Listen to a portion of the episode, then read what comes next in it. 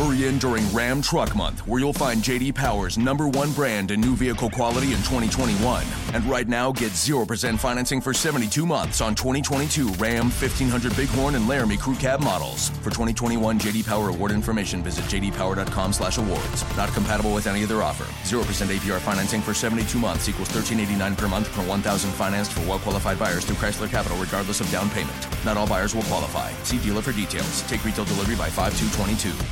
You bring your phone everywhere. Work, school, the movies. Now you can bring it to an Xfinity store for an easy way to switch to Xfinity Mobile, a new kind of network designed to save you money. You can get up to 5 lines of talk and text included with Xfinity Internet at no extra cost, so all you pay for is data. It's never been easier to switch to Xfinity Mobile and keep the phone you love. Click here to see how. Sorry, I gotta take this. Restrictions apply. Limited to select mobile phones. Requires activation of a new line of Xfinity Mobile. Up to 5 devices per account. New Xfinity Internet customers limited to up to 2 lines pending activation of Internet service.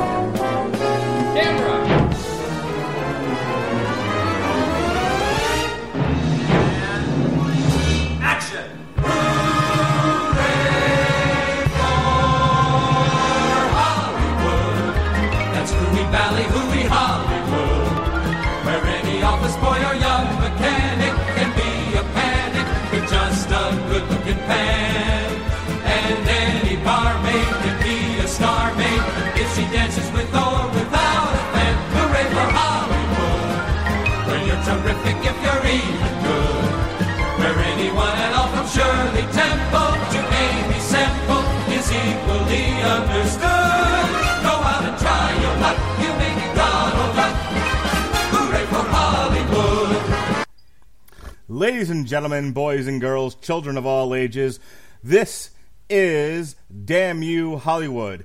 And here's your host, the paragon of nihilism, the king of stinging rebukes, Robert, everyone loves the bad guy, Winfrey. Yay, me. All right. With my enthusiasm out of the way. Hi, everyone, and welcome to, as Mark mentioned, Damn You Hollywood. Brief note, I can actually hear that song playing. I don't know why that is, but I can kind of hear it. Do you want me to tell you why? Yeah, why? Hello, everyone. I'm Mark Rattledge, your mandated reporter, and frankly, I'm mortified. The reason why you can kind of hear that is what you're getting is this. These are not... This is a gaming headset that I'm wearing. So the sound leaks from my ears, from the part that's covering my ears, the cans, if you will, and it's leaking into my microphone. Huh. That's why you're getting that. Good to know. Yeah, it's not Spreaker. I know it wasn't Spreaker. I was just wondering why I could hear it, because I, again, kind of could, so. Does that mean you don't want me to do that intro anymore? You don't want me to Flavor Flav you up? I wanna Flavor Flav you up. I mean, look, it's a two-man show. We don't need a fluffer. But I don't mind fluffing you, Robert Winfrey. You really would. That would not be a pleasant experience. All right, get on with this nonsense. All right, more nonsense. On that note. All right. Again, this is Damn You Hollywood, everyone. This is the first Damn You Hollywood on Spreaker, as our last edition was the... I would love to say it was the straw that broke the camel's back, but let's face it was a brick. This was the anvil that Wile E. Coyote dropped from a helicopter. That it missed the Roadrunner and it hit our poor metaphorical camel. And we threw up our hands. We said, "That's it. We've had it. It's all we can stands. We can't stands no more." That's kind of the impetus for the minor bit of shop talk in the beginning there. Tonight we will be reviewing Death Wish. Mark, why? Just why? What do you mean why? Why did you do this? Are you new? I'm sorry. Have you not done this podcast before? No. I'm asking why this specifically, because this doesn't. Okay, let's stop for a second. In only the loosest of terms questions. Does this meet the criteria. Well, no, wait a minute. Are you asking me why did I choose to review this? Or are you asking me why did they choose to remake this? Yes. All right. I haven't the faintest idea what possessed the studio, other than sort of a stock, everything that is old is new, and there's no new ideas left in Hollywood. I mean, that's the kind of thing you throw out there when you really don't have any answers. And frankly, I don't have any answers. I have no earthly clue what possessed the studio. What studio was this? What possessed the studio to think this was a good idea? But that being said, why did I pick it? Because this was scot-free and MGM. Okay, well, it's not like they've had a decent hit on their hands lately. Still don't, actually. Yeah, this one, this is not doing well. I'll be curious to see if it actually makes its budget back. But that being said, I chose it because the stock and trade of this show is first blockbusters, then this is not. Than remakes, reboots of things that are paragons of the culture. That's its own criteria. When did we add that? I was not privy to that being added to the list of criteria. Wait a minute. What do you mean? I don't understand.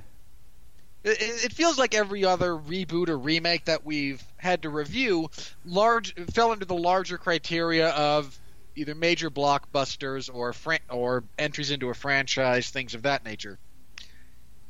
This is the first time that the only justification for it being on this show is, well, it's a remake of something that people love. Right. It also gave me the opportunity to book a on trial about the original, which I like to do. I like to Robert Winfrey, when these remakes come out.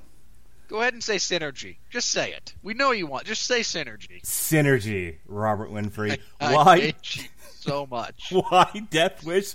Because synergy. These opportunities allow me and those who podcast with me to compare the new to the original, the new to the old. By the way, Scarface apparently fell off the calendar, so you dodged a bullet there. I'm not sure I did. I was kind of looking forward to that. Only because the Coen brothers were the ones doing it. Oh, okay. And plus the fundamentals of the Scarface story. I mean, the Al Pacino version. Mm-hmm. I forget who directed it. Brian somebody, I want to say. De Palma? Maybe. I think it was De Palma. I'd have to look it up. I'm going with De Palma until corrected. But that was a remake of a 1937 black and white mob era film.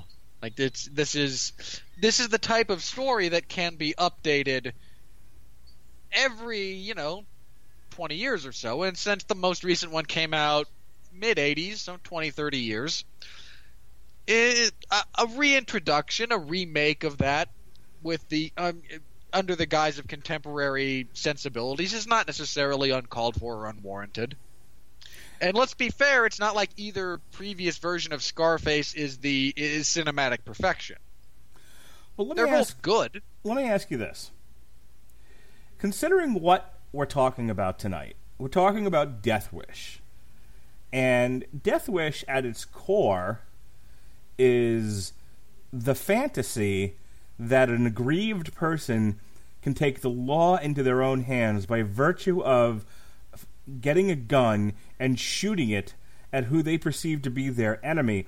Don't you think that Death Wish is a modern-day parable, especially with what's going on in the news lately? Don't you with... I mean, I don't know if this was the intention or not. I don't know if anyone at, you know, at MGM really sat around going... It's Eli Roth. Intention is not part of what he does. Okay. Again, but Eli Roth did not finance this film by himself. You know, people had to agree on this. You know, this had to be produced by someone. People had to invest in it. But I Eli Roth's production company, I seem to recall. I can imagine there being at least some degree of a conversation of, you know, with all the talk of shootings in the news and whatnot, and, you know, an entire election revolving around the perception that a particular part of the population was aggrieved and put upon and felt powerless, and so they elected who they elected because they felt like that person would empower them. Don't you think Death Wish comes along at a time where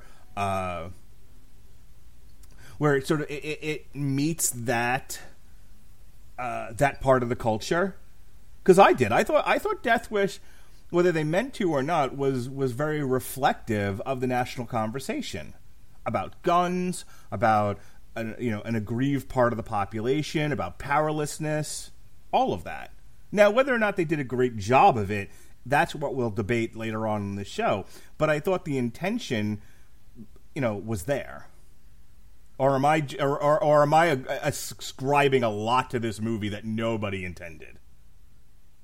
Mostly the latter, which is okay. And look, which is fine. For the last like 15 or 20 years of criticism and intellectual debate surrounding fictional material has essentially done a good job of either completely throwing out or at least severely diminishing authorial intent. So we can ascribe things to this film that no one attached to it did, and that's perfectly acceptable.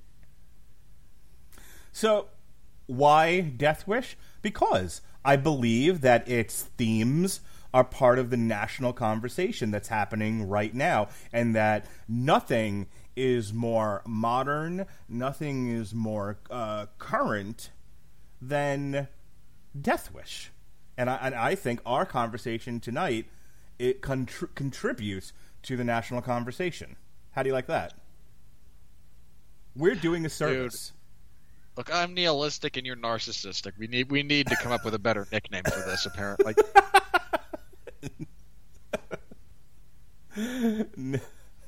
More importantly, you and I have, like, for those of you who don't know, I'm going to piss off a significant portion of our listener base probably by doing this. For those of you that don't know, we're both white. Mark and I both... Not only are we white, I mean, you're Jewish, I seem to recall. In some form or fashion, sure. I mean, the last name doesn't, you know... Mom's Jewish, Dad's so. Catholic, move it on. Yeah. I'm LDS, but we're both conservative, generally speaking. And consequently, like, if you listen to the majority of leftist politics and policies, our perspectives don't matter because we are not the aggrieved parties in society.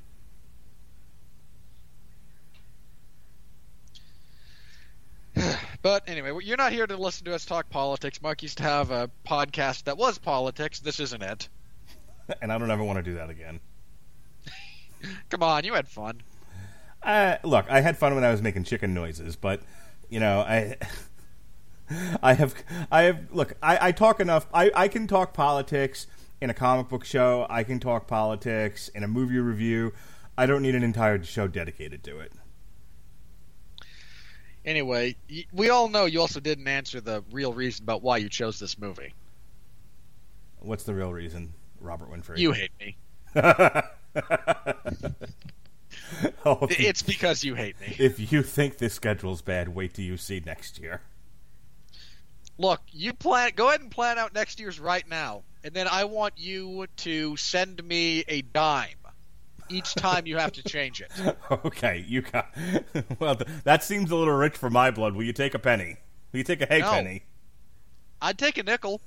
Okay, maybe I can do a nickel. I will go ahead and set the movie schedule for 2019, and every time I have to move something, send you a nickel, and you will die a rich man. At the close of 2019, mm-hmm. I want a tally to be read on air. Then I want a check. Okay. So you want to tell people what Death Wish is about? It's not about anything. It just kind of exists. Oh, it's about something. Can I give away something right now, real quick? And I don't want to go off too much on a tangent here. By the way, my father listened to one of our reviews, and he was like, after 20 minutes of you not reviewing anything and doing whatever opening shtick that was, I gave up and turned it off. Apparently, me and you are a little long in the tooth in our opening shtick. Yeah, a little. We do need to hem that in. We are dangerously close to Jim Cornette and Brian Last levels of putting off getting to. Have you? Yeah, the drive-through now is their opening bit, and the show's only an hour long. And all right, yeah, this is why you and I go 3 hours usually. This is the first hour. All right. So moving on, you wanted to give something away. I actually like this a lot better than I like the original. And you are a terrible human being.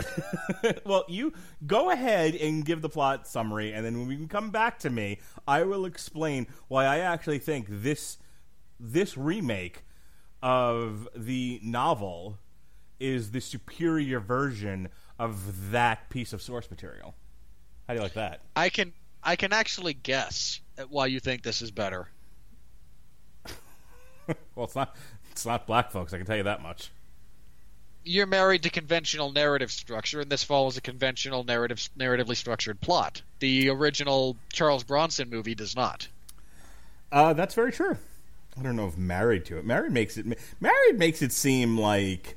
Dude, you hate Caddyshack because it doesn't follow conventional narrative structure. I've never seen Caddyshack. That's a bad example. You would hate Caddyshack because it does not follow conventional narrative structure. Okay. You would laugh at Bill Murray. Why don't you? Bill Murray's hilarious. Why don't you make me watch Caddyshack in one of the days that we don't have open, and then we can settle this once and for all. In the meantime, tell these fucking people what this movie's about. You mean one day in 2024? Here's your nickel. Yeah. All right.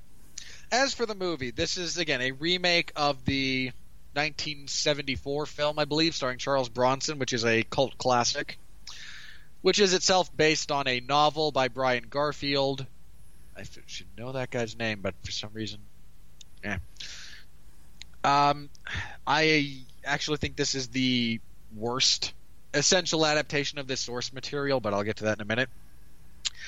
First of all, this story is very obviously set in the city of Chicago, because every 10 minutes it tells you we're in Chicago.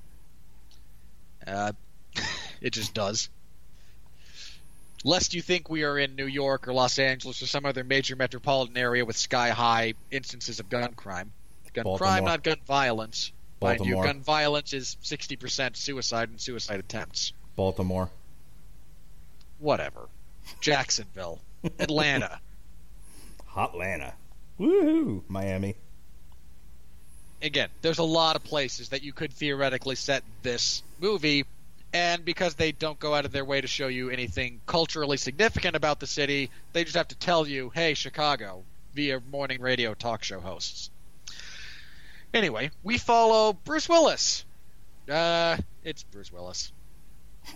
Playing Dr. Paul Kersey. He's just living the good life. That's all he is. That's all he's doing. He's a trauma surgeon. He's got a daughter who just got accepted to NYU. He's got an attractive wife. He's got kind of a deadbeat but good-meaning brother in the form of Vincent D'Onofrio, who is utterly wasted in this movie. And I don't mean that he's drunk. Although I can't say one way or the other about that. Someone who shot the movie would have to tell me that, but I'll get to that in a second. His life is completely, essentially destroyed when his house is broken into when his wife and daughter are home. They were not supposed to be home, but because he works in a hospital, schedules got shifted. He wound up at the hospital working, and they wound up at home making a birthday cake for him because let's just try to concoct the saddest possible confluence of events and then ignore them later on. The burglars break in. There's three of them. They're surprised because there weren't supposed to be people home, but hey, we're already here. We already have our nifty masks on. Let's just go through with this. As they rob the place, one of them tries to get a little frisky with the daughter. This ends badly. She cuts him in the face. He takes his mask off, and now they've seen us, so the other guy, in an issue of, well, they've seen our faces, simply shoots both of them. They're taken to the ER where Dr. Kersey is working. The wife dies. The daughter winds up in a coma. The doctor winds up talking with Dean Norris, which is not the worst way to spend a few hours, but talks with the police, gives them all the information that he has, and proceeds to kind of trust the system to sort itself out. Time passes, and it doesn't, and he becomes slightly more unstable, trying to get through the grieving process. He becomes erratic. He tries to stop some crime. He gets his ass kicked because he doesn't know how to fight. It's a lifelong acquired skill. And, like most people who don't have the physical tools, decides, you know, firearms are a good thing. And they are. I am very pro-gun. But the gun laws in the city of Chicago are the strictest in the entire country. And he kind of gets second thoughts about actually buying one, so he goes back at work. He gets one from a patient. It falls out of his pant leg, and rather than turn it into the authorities and, you know, do his duty as a physician, he keeps it. He spends a lot of time practicing with it, which I appreciated them showing. He gets better at handling, at firing, the whole 9 yards. Then is out walking around looking for an excuse to shoot someone, essentially. He stops a carjacking. That's what he's doing. He is literally out looking for an excuse to shoot someone. Let's not mince words about that. He stops a carjacking. He shoots and kills the two carjackers. He becomes a viral internet sensation because apparently that's what you do.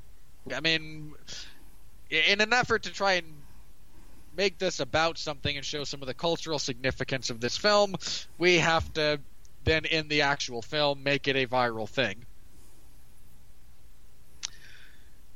And he feels slightly better about himself. He can sleep at night. I mean, he watches people die all the time in the ER. You'd think that would serve the same purpose, but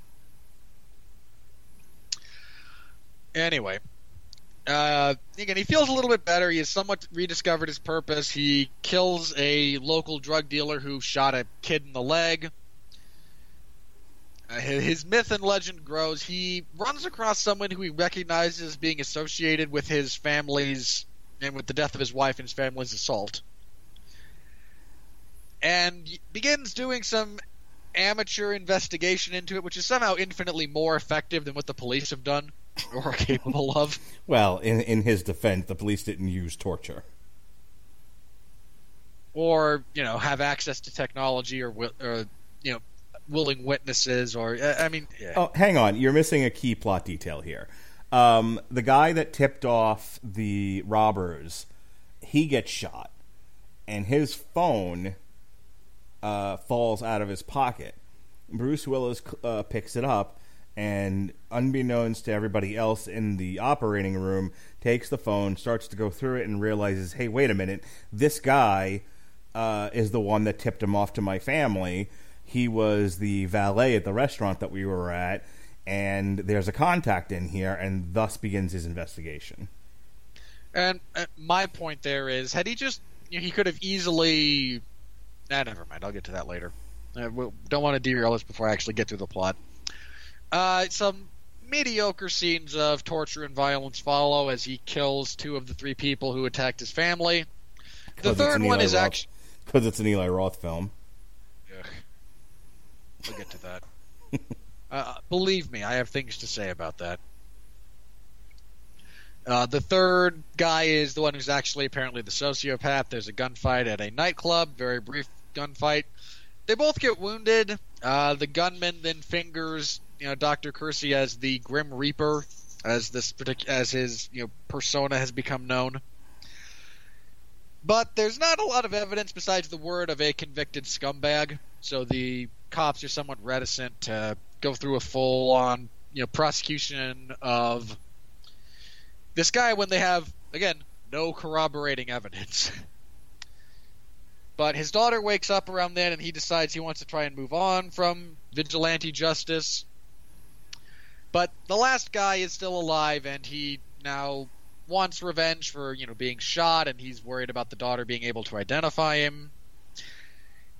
So in our final shootout, he and a couple of compatriots assault the house again. Bruce Willis is ready. He kills all three of them. The police show up, but he has a plausible... I mean, to be fair, at this point they invaded his home with automatic weapons. So yeah, he's well within his right to, defend himself with deadly force. He expresses his belief that he has moved beyond the need to run around the streets of Chicago at night or during the day in some cases and randomly murdering people for breaking the law. His daughter goes out to college, and he presumably will find love in the sequel. I don't know. I mean...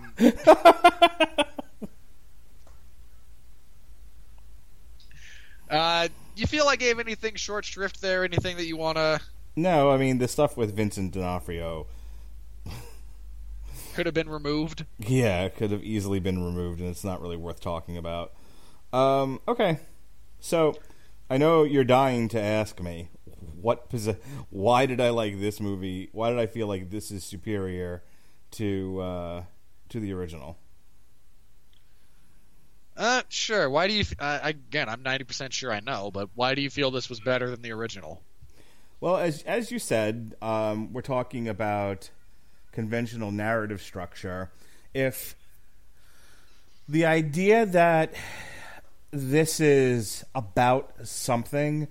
There is a mystery that is put upon our hero that he goes about solving. If the movie is about revenge and he enacts his revenge on the people that hurt him and his family, as opposed to the original, which is his family was attacked, but then he killed a bunch of random muggers. None of which connected to the original attack. And so the movie could have been 5 hours long, and the same thing would have happened. It was a matter of how long does this need to go before we get to the point where the cop says, listen, get out of the city, and I'll throw your gun in the river. Well, we don't want to cause a widespread panic here, and we don't want to make ourselves look like asses, and we don't want to make you a folk hero. So we're going to forgive you for murdering a bunch of random muggers, which I thought was really weak, as opposed to Bruce Willis went on a vengeance run that ended with the last man who hurt his family. Now, if that's I'm married to conventional... narrative structure, fine, guilty as charged, but to me that's a stronger tale than the original. Now, this isn't on trial, and I'll go ahead and make further arguments this Thursday, which you'll be able to then download on Friday on the Rattlegion Broadcasting Network on Spreaker. But to round this back to our topic at hand, which is the remake of Death Wish 2018, I mean, here's what I don't understand about you and a lot of people who may not have liked this film, but are fans of Punisher comics. Because for the longest time, I wasn't a fan of Punisher comics, because when I read comics, I like, Green Lantern. Here's a guy with a magic ring who can do fun stuff, and I like the color green.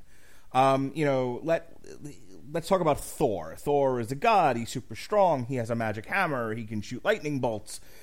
The Hulk. He's the big, giant, green monster. These are fantastic and wonderful creatures of myth and mythology. I know myth is short for mythology, but go with me here. Punisher was a guy with a gun who shot his way through New York.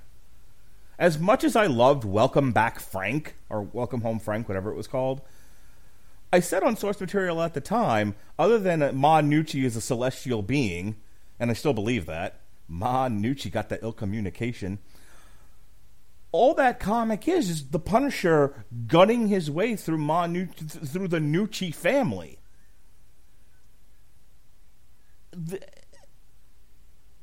For me to really get behind a story where... This is why I don't watch films like the John Wick movies and, you know, a lot of these where it's just a guy with a gun who appears to...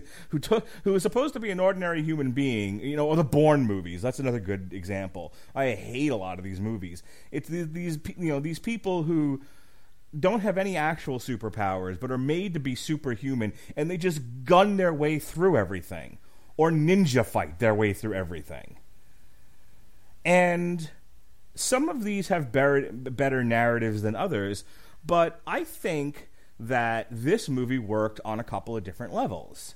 They were simple levels, but they still worked. And before I go too far into that, I want to round this back to the initial issue I had with you and others, which is how do you...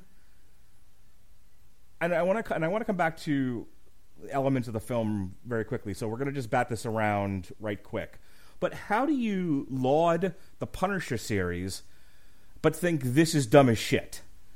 It's a guy gunning people down, and at least this one had, you know, this story has a beginning, a middle, and an end. Vengeance is had. The good guy wins. The bad guys are punished. It comes full circle. Why is that so much worse than, like I said, the Punisher, who it's just an endless slaughter?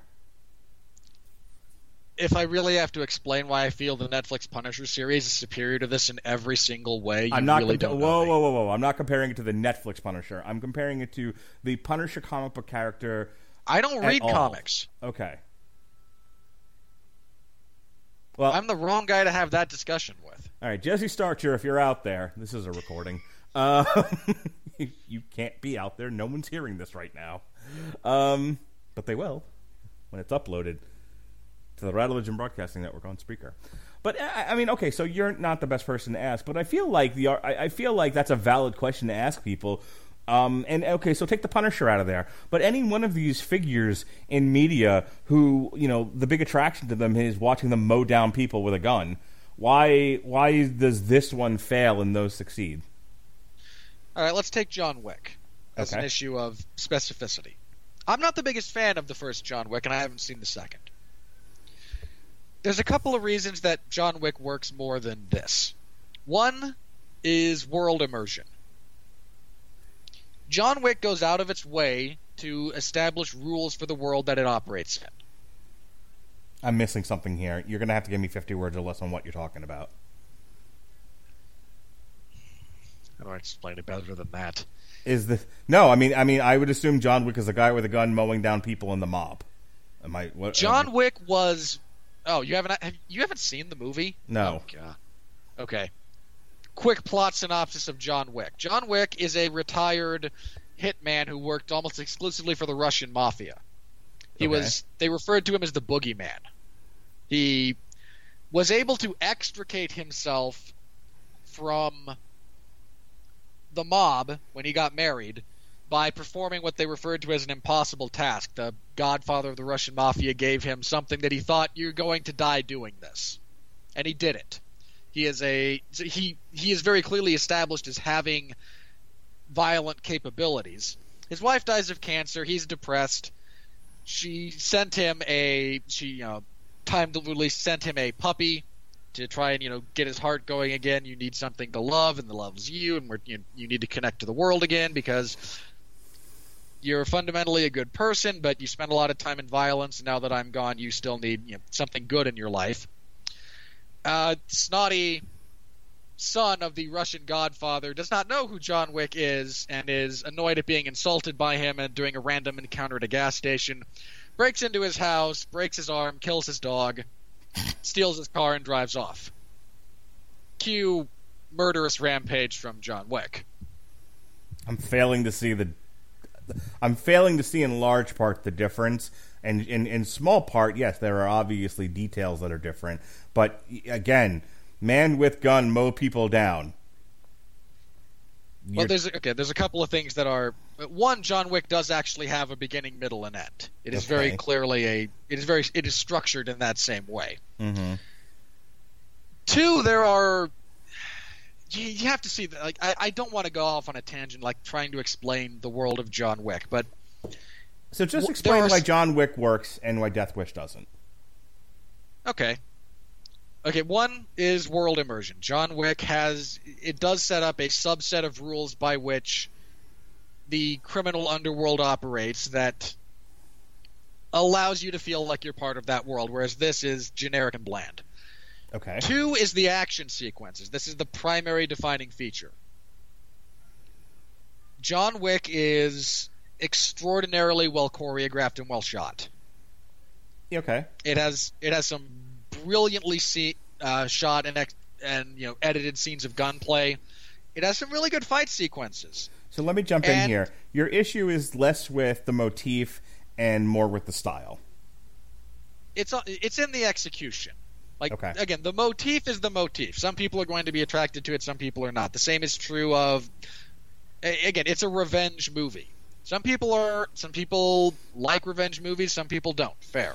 Okay, but that's where I'm drawing an issue, because I understand some are done stylistically better than others. Some are executed better than others, and fine. Death Wish has its problems in execution and style. I'll grant you that. But a lot of them. But my frustration, I think, is that people are having an issue with the motif in and of itself, and let's just pull out the ones that are tripping over themselves, and we'll get to this when we get to the Rotten Tomato reviews, but let's just remove that entire section of the review community that hates it because and is tripping over themselves to get to a microphone to yell how much they hate this movie because white people and guns. Okay, they don't count. They're terrible. But there are people who are having an issue with the motif of generally the idea, just the concept of a person with a gun mowing down faceless bad guys. To which again I say, but we've loved it for so long. Why all of a sudden are we looking like we love the Punisher, we love John Wick, we love Jason Bourne, we love this, we love that. We get to Death Wish and we go, wait, fuck this movie, which I don't understand. I imagine a lot of people aren't properly articulating their issues. Again, look, for me, it's not about the motif, it's about the execution. Okay. I have serious issues with this movie, not because I hate revenge movies. I like revenge movies. They are deeply cathartic. Okay. As a man with an appetite for violence, I can appreciate the majority of them on that level. But they must be executed.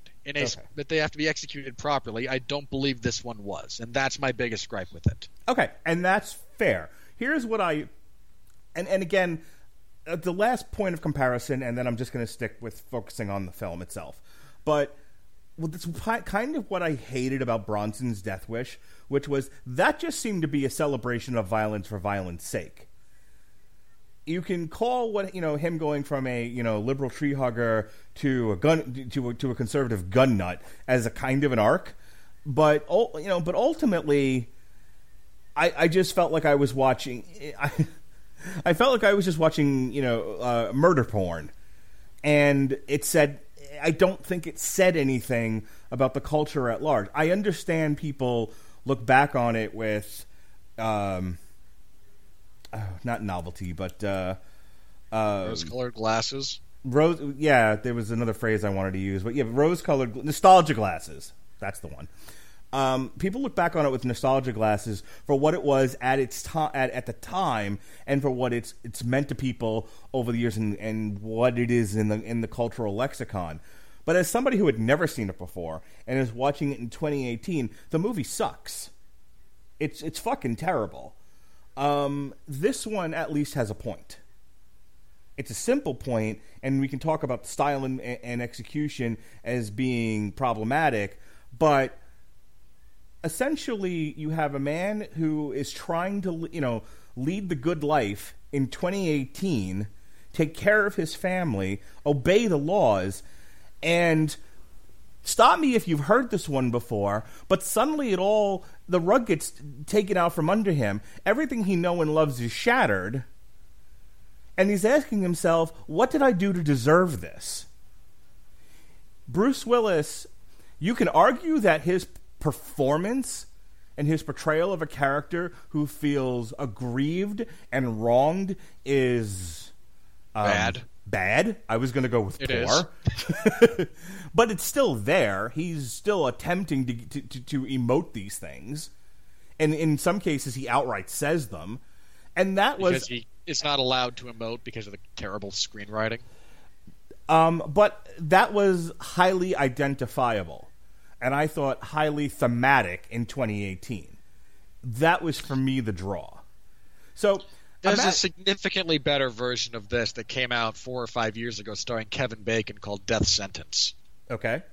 That's not the movie we're reviewing. You're at, you know, we're here to review Death Wish, and I'm okay with you bringing that up, but... The movie that I went to, I didn't go to see 5 movies about revenge, you know, and to rank them. I went in to see Death Wish, and I came out of it going, well, I've seen better, but I've seen worse, and here's what I like about it. Yes, I've seen worse. And here's what I like about it. I like the themes of the movie. I like what the movie was trying to say. I actually liked the fact that there's a vocalized debate over vigilantism and gun violence in the movie. And before anyone says... There isn't a vocalized debate. There is. No. There are...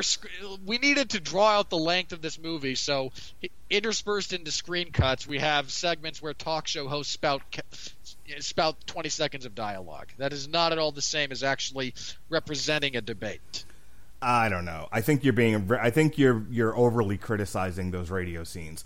Because I was listening intently during those cut scenes of Sway and whoever else is on that show, you know, having a debate amongst themselves. So they can't. So people are criticizing that, by the way. There's a criticism of how this is done, where you have white man cow pro gun argument. You have black Sway anti-gun, anti-vigilante argument. Except that Sway had somebody on the panel who was a black woman who was pro vigilante. So whatever. This is another instance of people just wanting to say what they want to say because they are failed political bloggers, not actual film critics. Yeah. Well, some of them are actual film critics, but it makes them even worse. But I needed to point that out for people who were like, oh, of course, man cows, you know, is aggrieved pro white guy, and Sway is, you know, anti-white, pro-black, and, you know, an anti-gun and all that. I'm like, nope, there was somebody on his panel who was black too, who was like, you know, who saw maybe the necessity or the good in what Bruce Willis's character is doing. Elisabeth Shue is terrible. By the way, I would disagree with that. I don't know what happened to Elisabeth Shue, but she's not good in this. The daughter is okay.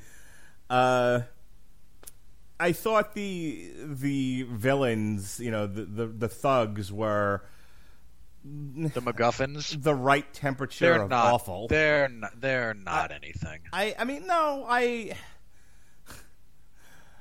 The object was to get the audience to want to see cars get dropped on them and get shot and all of that, and they were the right kind of they were the right temperature of gross, where I wasn't. You know, I wasn't at any time thinking, oh, they didn't deserve that. That's a little too much. No, I was okay with dropping a car on the one guy's head. To be fair, he deserved more. But for some reason, Eli Roth decided that on a major release, we're going to dial back the Well, this violence. Isn't a Saw movie. It's Death Wish. It's, No. This is the guy who literally brought about the Hostel franchise. Don't bring Saw into this. Okay, I should have said this isn't Hostel. But I haven't seen Hostel. I've seen Saw. Anyway, I haven't seen Hostel either. I don't need to. Yeah, let's never review a Hostel movie. Anyway, no. It's going on my list now. Oh, fuck you. Things to make you watch. Dude, you made me watch this. All right, there's so many things that you have made me watch. Okay. Speaking of aggrieved white people, Now, Let's see, what else did I like about this movie? So I enjoyed the interspersing radio debate. I thought for a major release that's trying to avoid being way too preachy, I thought it hit the right notes in terms of there is an actual topic being talked about. And because this is 2018 and we're not really an audience that does well with nuance by and large, I thought it was fine for this kind of a movie. Nice and obvious. That's fair. There are people who didn't pick up on the subtleties, and there's heavy air quotes there, around a few Michael Bay films. Like there's a bunch of morons out there that need things spelled out in bright, flashing neon letters.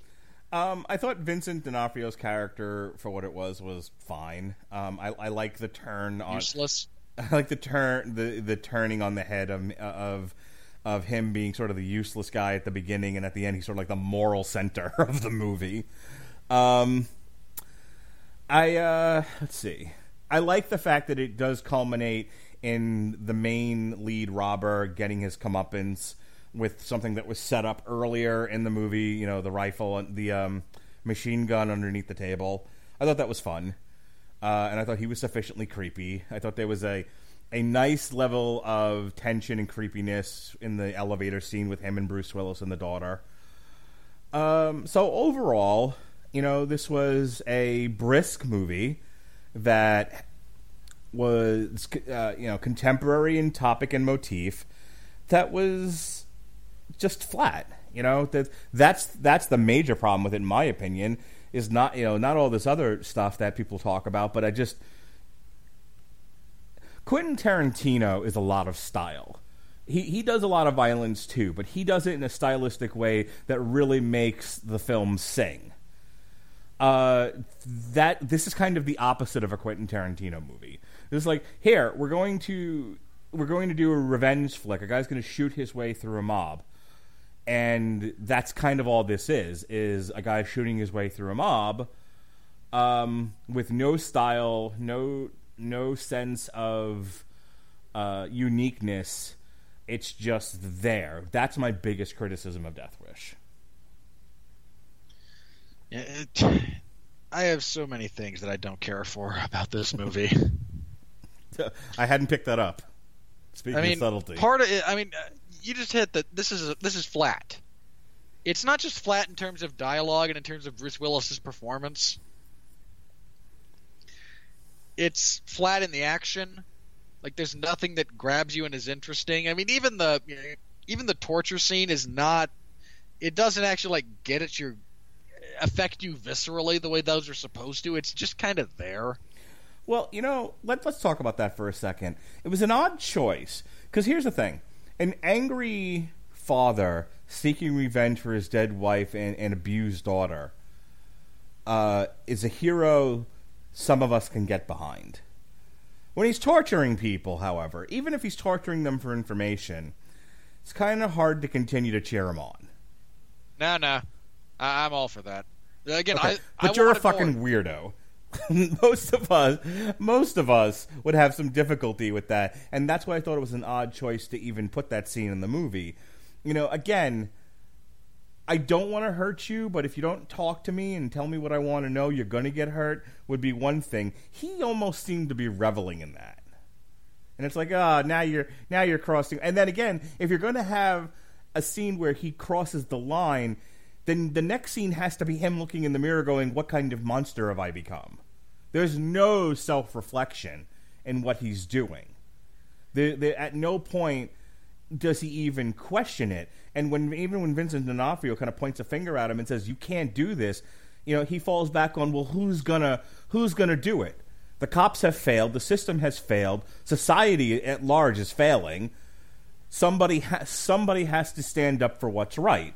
And while one might be able to buy into the argument, the previous scene you were torturing somebody. This does not compute.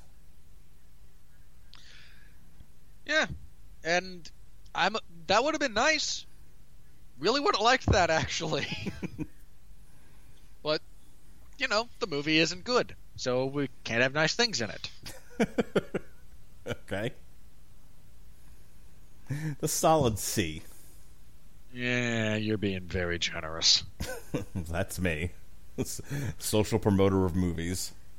Well, look, the best thing about this movie was AC/DC's Back in Black playing over the credits so I could listen to AC/DC on a theater system. Okay. The themes and motifs of the movie didn't speak to you in any way? Yeah, I would... You know that much as I love delving into themes and motifs, if there's enough bad things on the surface, I can't ever get to them. Mm-hmm. Yeah. Do you think this was a well-intentioned movie? It's Eli Roth. No. Okay. This is Eli. This is, again, I keep comparing it to like a Quentin Tarantino movie. This is a shitty Quentin Tarantino movie. That's the impression I'm getting from you. That's Eli Roth's career. Shitty Quentin Tarantino. He is the Kmart Blue Light Special version of Quentin Tarantino. Someone needs to make a thing of that, like a T-shirt or something. Eli Roth is to Quentin Tarantino what Chris Tucker is to Chris Rock. Okay, that's really funny, actually. Eli Roth, the shitty Quentin Tarantino. That's going on Twitter. Go for it. I don't care. And bear in mind, I'm a guy who has been known to enjoy violent movies. Really have. I'm a guy who isn't really off-put by gore on screen, as long as it serves a purpose. I mean, in all honesty, if they had gone gorier with this movie and just used it as a celebration, I think it would have been better. Mark would have hated it more, but I think as a film it probably would have been stronger if you could at least point to something that it achieved, instead of a horribly mediocre torture scene and Bruce Willis being so not only old for the role but painfully wooden. You know, I think he was going for a kind of emotionless middle class white guy that's pushed to the fringes of basest, most animalistic emotions. Sure, but then he's still an emotionless middle-class white guy when he is existing. This is as bad as like Robert Downey Jr.'s violent rampage being expressed in a monotone. Or at the end of Civil War. Or, okay, damn it, that's exactly what I was just about to say. For some odd reason, I heard you saying something different, but yes, that. Like, if that's what you want to go for, you have to kind of go for it, you know, and just doesn't happen. I believe I've said that before. All right. Hashtag Deathwish movie review. Hashtag Deathwish movie review thought. Eli Roth is the shitty Quentin Tarantino. It's, again, like, I don't really have almost anything good to say about this movie. The violence is slipshod. This is a director who is not shy about showing violence, but for some reason here, when it might actually fit, when you can actually maybe do something with it as a theme, as a method of storytelling, rather than as an end unto itself, he kind of looks away from it. It's weird. I don't fully understand it. I don't know. Again, since you kind of brought up let me give you why I think I prefer the original. One is that I don't mind that they, especially for 1970, whatever, they went with a more kind of gritty, realistic, almost makes you want to take a shower after seeing it style of film, because it kind of gets under your skin and makes you kind of go, I must shower, I must bathe now, I must cleanse myself. And that kind of appeals to me. It's one of the things that I find appealing about Rob Zombie's The Devil's Rejects. I find that to be an interesting film genre, goal to have for a film. I also, with the original Death Wish, I kind of like that he doesn't actually go after his wife's, the people who attacked his family. That this is a guy who winds up, and I know they don't convey this appropriately, and that's a whole other issue, who has just kind of had enough of everything. at this moment, and then just starts indiscriminately, you know, killing people who have demonstrated proclivities for violence and murder themselves.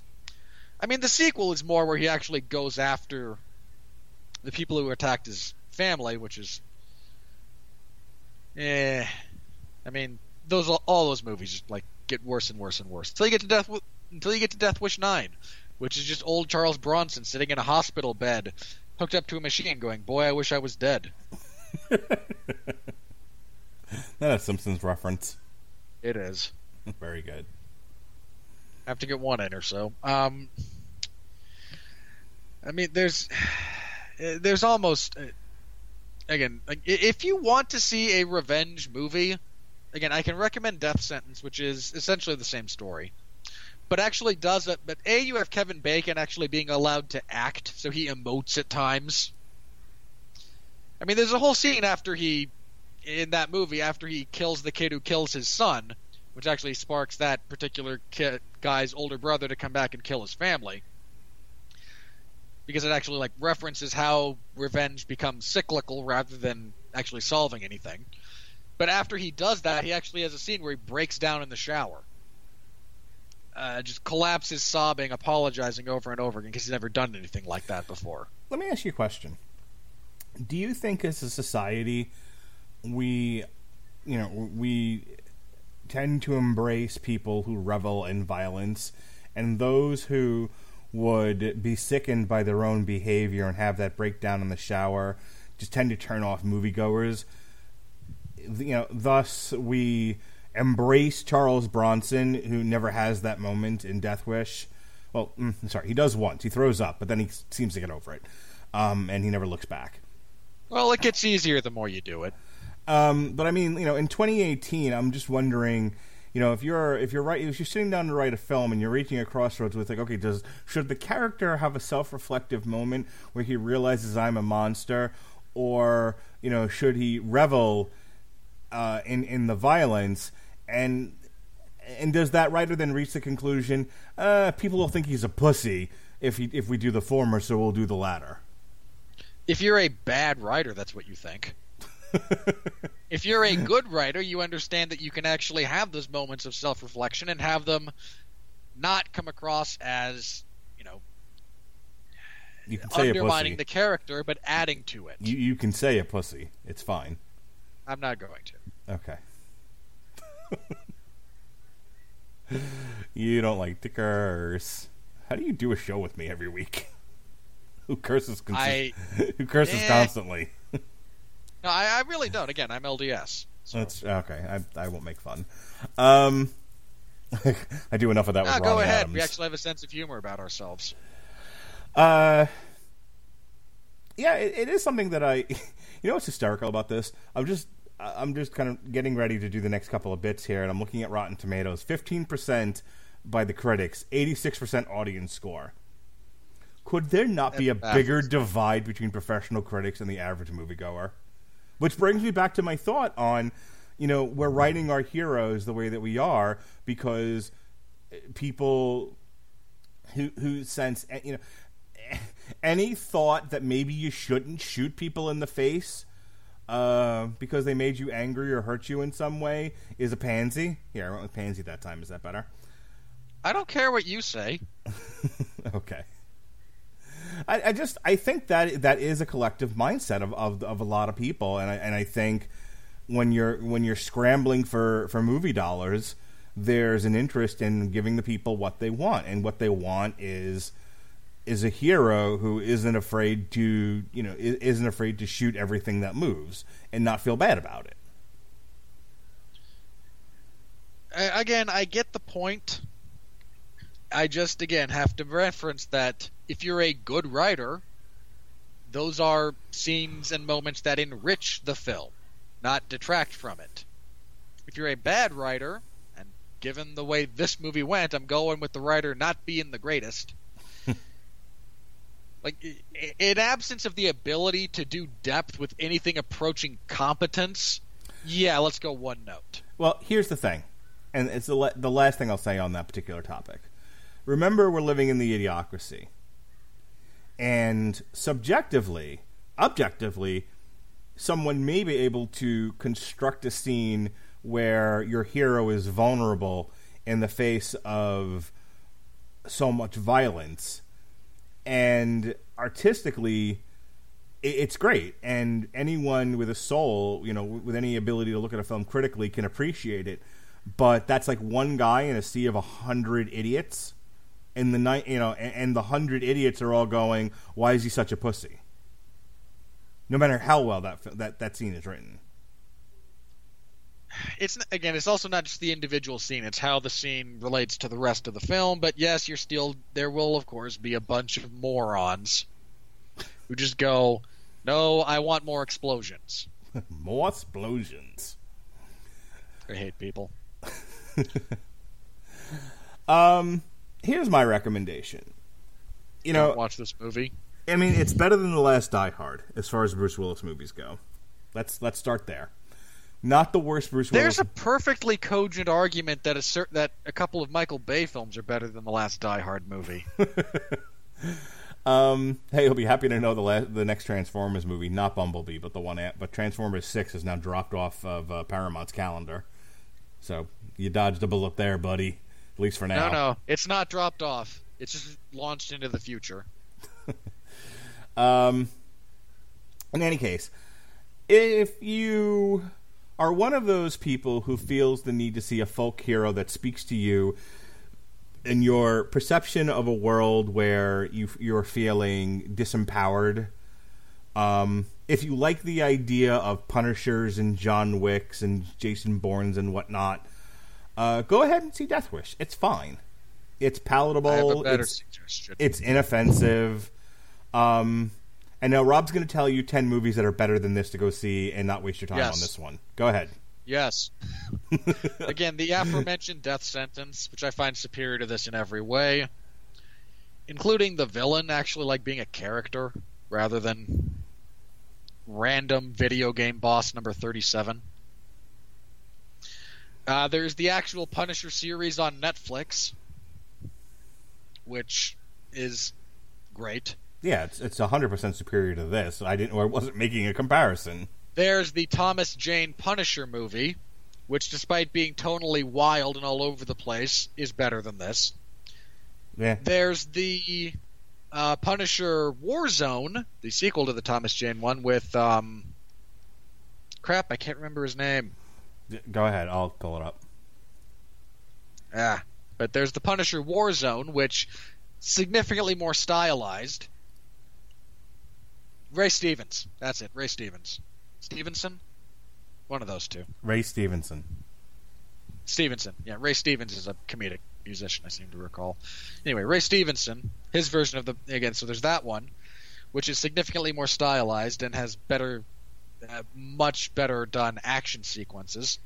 There's John Wick, the aforementioned, where Keanu Reeves does a better acting job in essentially the same role than Bruce Willis does in this movie. Barring one scene in that film that just kind of makes me shake my head. There's John Wick Chapter 2. And next year is John Wick Chapter 3. Probably. No, it's there. It's on the list, actually. You'll have to see Chapter 2. Which I shouldn't hate. I don't dislike. John Wick's a great, it's a near-perfect, late-night cable television movie. What a selling point. What? It is. How is that a bad selling point? Yeah, piquing my interest. Of course not. You also don't care for, The Godfather half the time. That's not true. I didn't like The Godfather 3. Anyway, are you done? Hang on. Just revenge movies. There's actually one starring Dwayne Johnson called Faster that's not bad. Better than this, at least.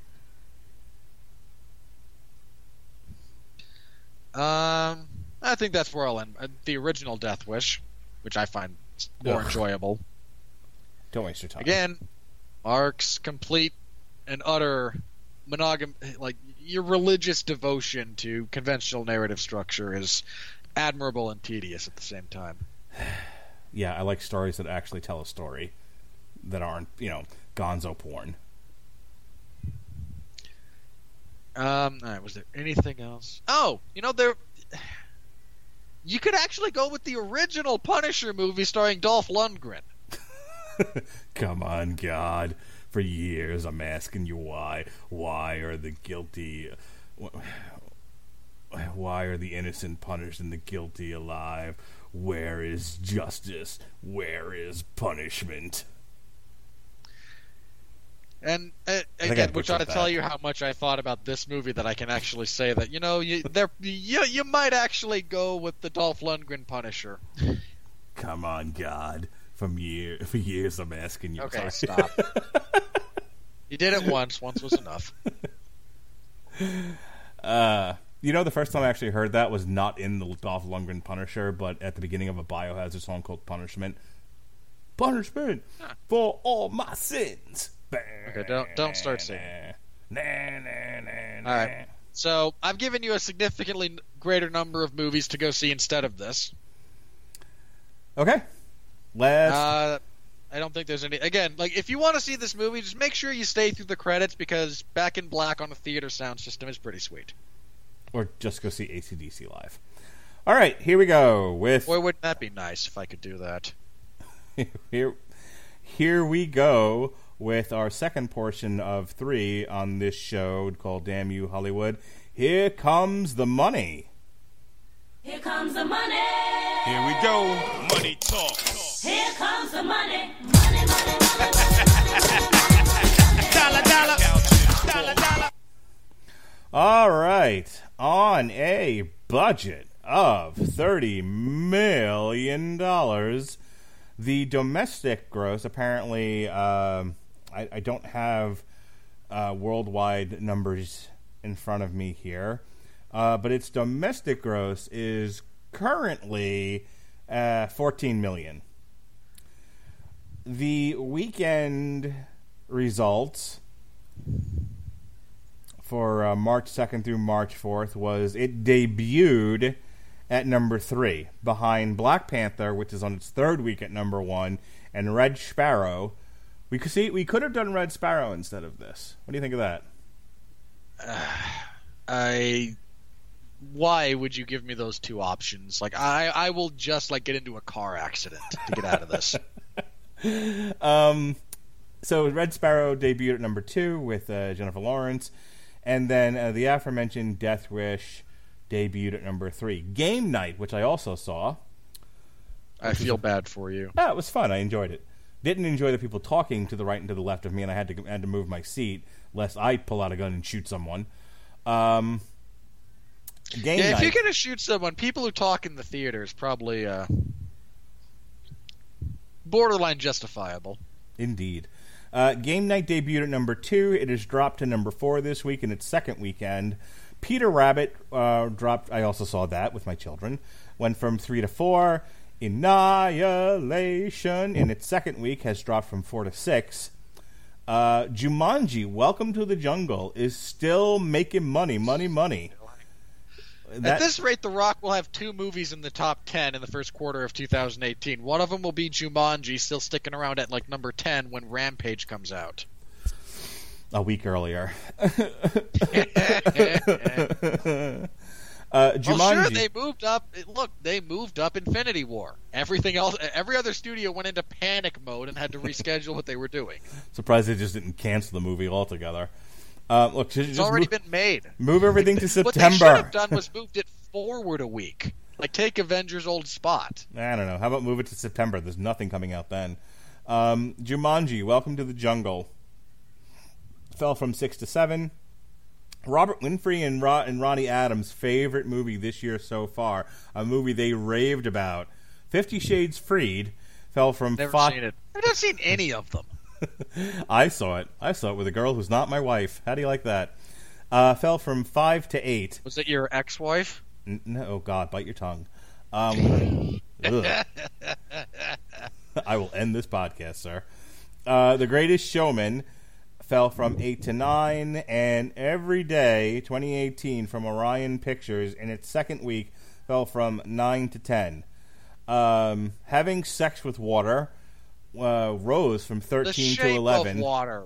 I should have made you watch that movie. I should have insisted that be on the schedule. Everyone's calling it having sex with water. That's funny. Anywho, rose from 13 to 11. The 1517 to Paris fell from 7 to 12. Three Billboards Outside Ebbing, Missouri, who is an Oscar nominee. I think it won a couple of them. Oh, did it? Okay. Fell from 11 to 13. The Post, 12 to 14. Call Me By Your Name rose from 22 to 15. Darkest Hour, 18 to 16. All the post-Oscar things shuffled a little bit. Yeah. Phantom Thread, 14 to 17. Lady Bird, 19 to 18. And finally, I, Tanya, rose from 20 to 19. And Winchester, 17 to 20. So there you go. There's your top 20 movies for the weekend, March 2nd through the 4th. Right now... this thing's going to lose money. Yeah, probably. I just, you know, this weekend coming up, I believe is, gosh, what's this weekend?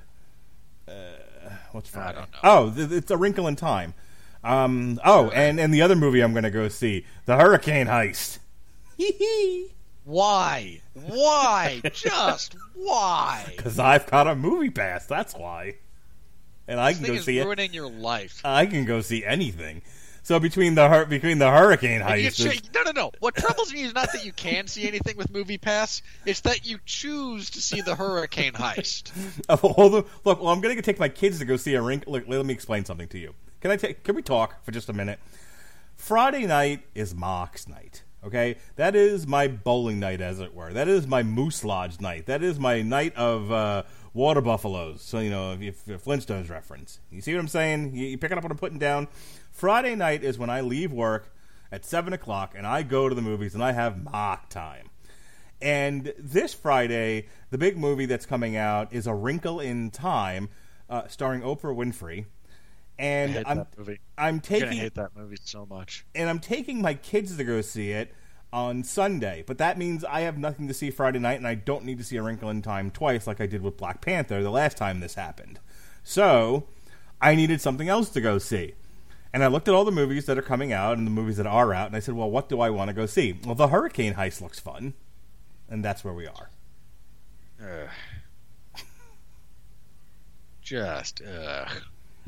I enjoy heist movies, and I enjoy disaster movies. This is a heist movie in the midst of a disaster. It sounds glorious.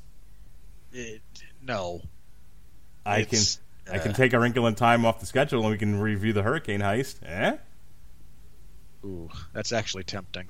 No, we must obey the mouse. No, you actually kind of like. Hang on. I mean, I'm gonna hate them both. Like, there is no win for me over that week. We're doing A Wrinkle in Time. Knock it off. The mouse demands it. It's Disney. And now the mouse can kiss my ass. Anywho. In fact, I'm going to tell him that when I see him next week. You're going to California, right? Yeah. Okay. All right, so moving on to our... Black Panther is just dominating the universe in 2018. It's on fire to hit $1 billion, the first movie this year to do so. I'm sure Infinity War will eclipse it, but right now, lapping every other movie that's out there is Black Panther worldwide at $909 million. Might break $1 billion. No, it's going to. It's absolutely on track to do so. They said its numbers in China alone will push it past $1 billion. So that's maybe regardless. You want to take a wild guess? It's not a cultural phenomenon in China, so who knows? I mean, there's a lot of people. If at least half of them go see a movie, go see that one. It makes $1 billion. So that's very true. You want to know what's in second place worldwide? All over the world, Robert Winfrey. Do you want to know what people are going to see? What they're wetting their whistles to? Their tempting fate? What they're spending their hard-earned money for? Sure. 50 Shades Freed. Yeah, this is why the world's going to hell. That's why bear in mind, this is why the Arabs will win. The world is not going down the tubes, and people are going, screw it, let's see the 50 Shades franchise. This thing started because society was crumbling. Oh, stop. You and Ronnie Adams need to go bowling. 50 Shades Freed was a fine movie. He had moral issues with it. In any case, in third place is The Maze Runner: The Death Cure. I mean, look, morally, if you want to make a moral debate out of it, why? The movie just sucks. You don't need to make a moral debate out of it. It's just a bad film. It was a fine piece of art. The thing is badly written. The whole franchise, be that book or movie, badly written, badly acted. You were not there in a theater full of women who applauded this thing as if it were Shakespeare. Sir, clearly you're just not the audience for it, and you don't get how... No, I'm not a postmenopausal woman desperately trying to reinvigorate my imaginary sex drive. I was not with a postmenopausal woman who thought this thing was pure genius. In fourth place is Paddington 2, brought to you by the good people at Warner Brothers who have wrecked the DC franchise. In fifth place is Insidious: The Last Key. Sixth place, Peter Rabbit, and all of its issues with... apparently there's controversy around that. Yeah, that's what I was making fun of. The commuter... Why is there controversy around Peter Rabbit? Because there's a scene where somebody goes into like anaphylactic shock because the CGI animals are torturing him. Den of Thieves at 12 strong. And finally, in 10th place, is the Warner Brothers product, the 1517 to Paris. I can tell you right now, everything from 7 down is going to get wiped off the mat over the next month as your big-time blockbusters start rolling in through the month of March. As I said, next week is A Wrinkle in Time. That'll, I'm sure, dominate the weekend. Maybe it passes Black Panther. Maybe it doesn't. I think that's the only thing that stands in its way. But everything else is going to get trampled. Anything else on the money, sir? No, again, this is indicative of society crumbling. This is why the red Chinese will win. All right. They're crumbling just along with us. They're just not publicizing it. You're right, I meant the Arabs. The joke is this is why the Arabs will win. All right. They won't win either. Oh, God. Don't you get it? Nobody wins. Everybody hurts sometimes. Everybody loses and then the zombies come. Okay. Put it on a t-shirt, Mindy. All right. Here we go. I have a question for you, Robert Winfrey.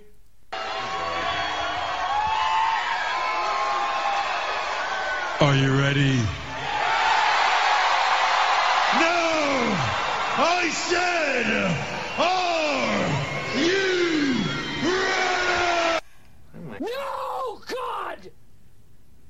No, God, please, no! No! No!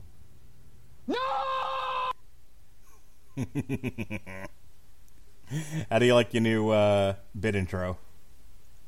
Considering I actually couldn't hear that one, I assume it's the same one we played last time that Jesse kind of cobbled together of Are You Ready into the Michael Scott thing. Close. It's Triple H asking twice, Are You Ready? And then Michael Scott. Are you ready? No! Generic city I'm in tonight. I said, are you ready? Pretty much. Yeah, nailed it. All right, folks, if you're... Seriously, did they ever... I really did just like it want at some point the crowd to just universally chant no when he said, are you ready? Folks, if you're... Can you give us 5 minutes? We're not ready. Folks, if you've never listened to... Production says no. If you've never listened to Damn You Hollywood before, this is the part of the review where we review the reviewers.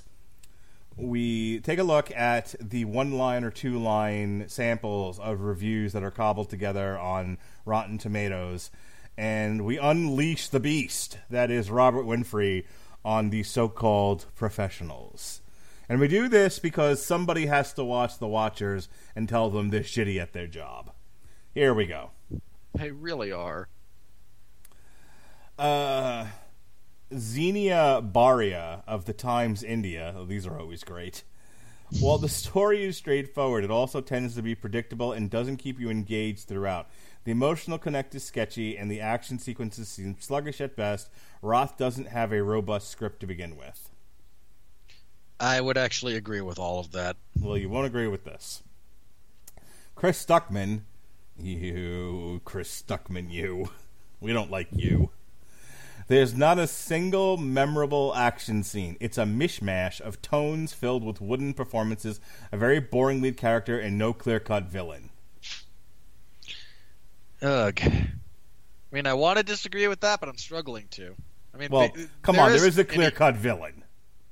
Sure, who shows up at the end as a MacGuffin. All right, moving on.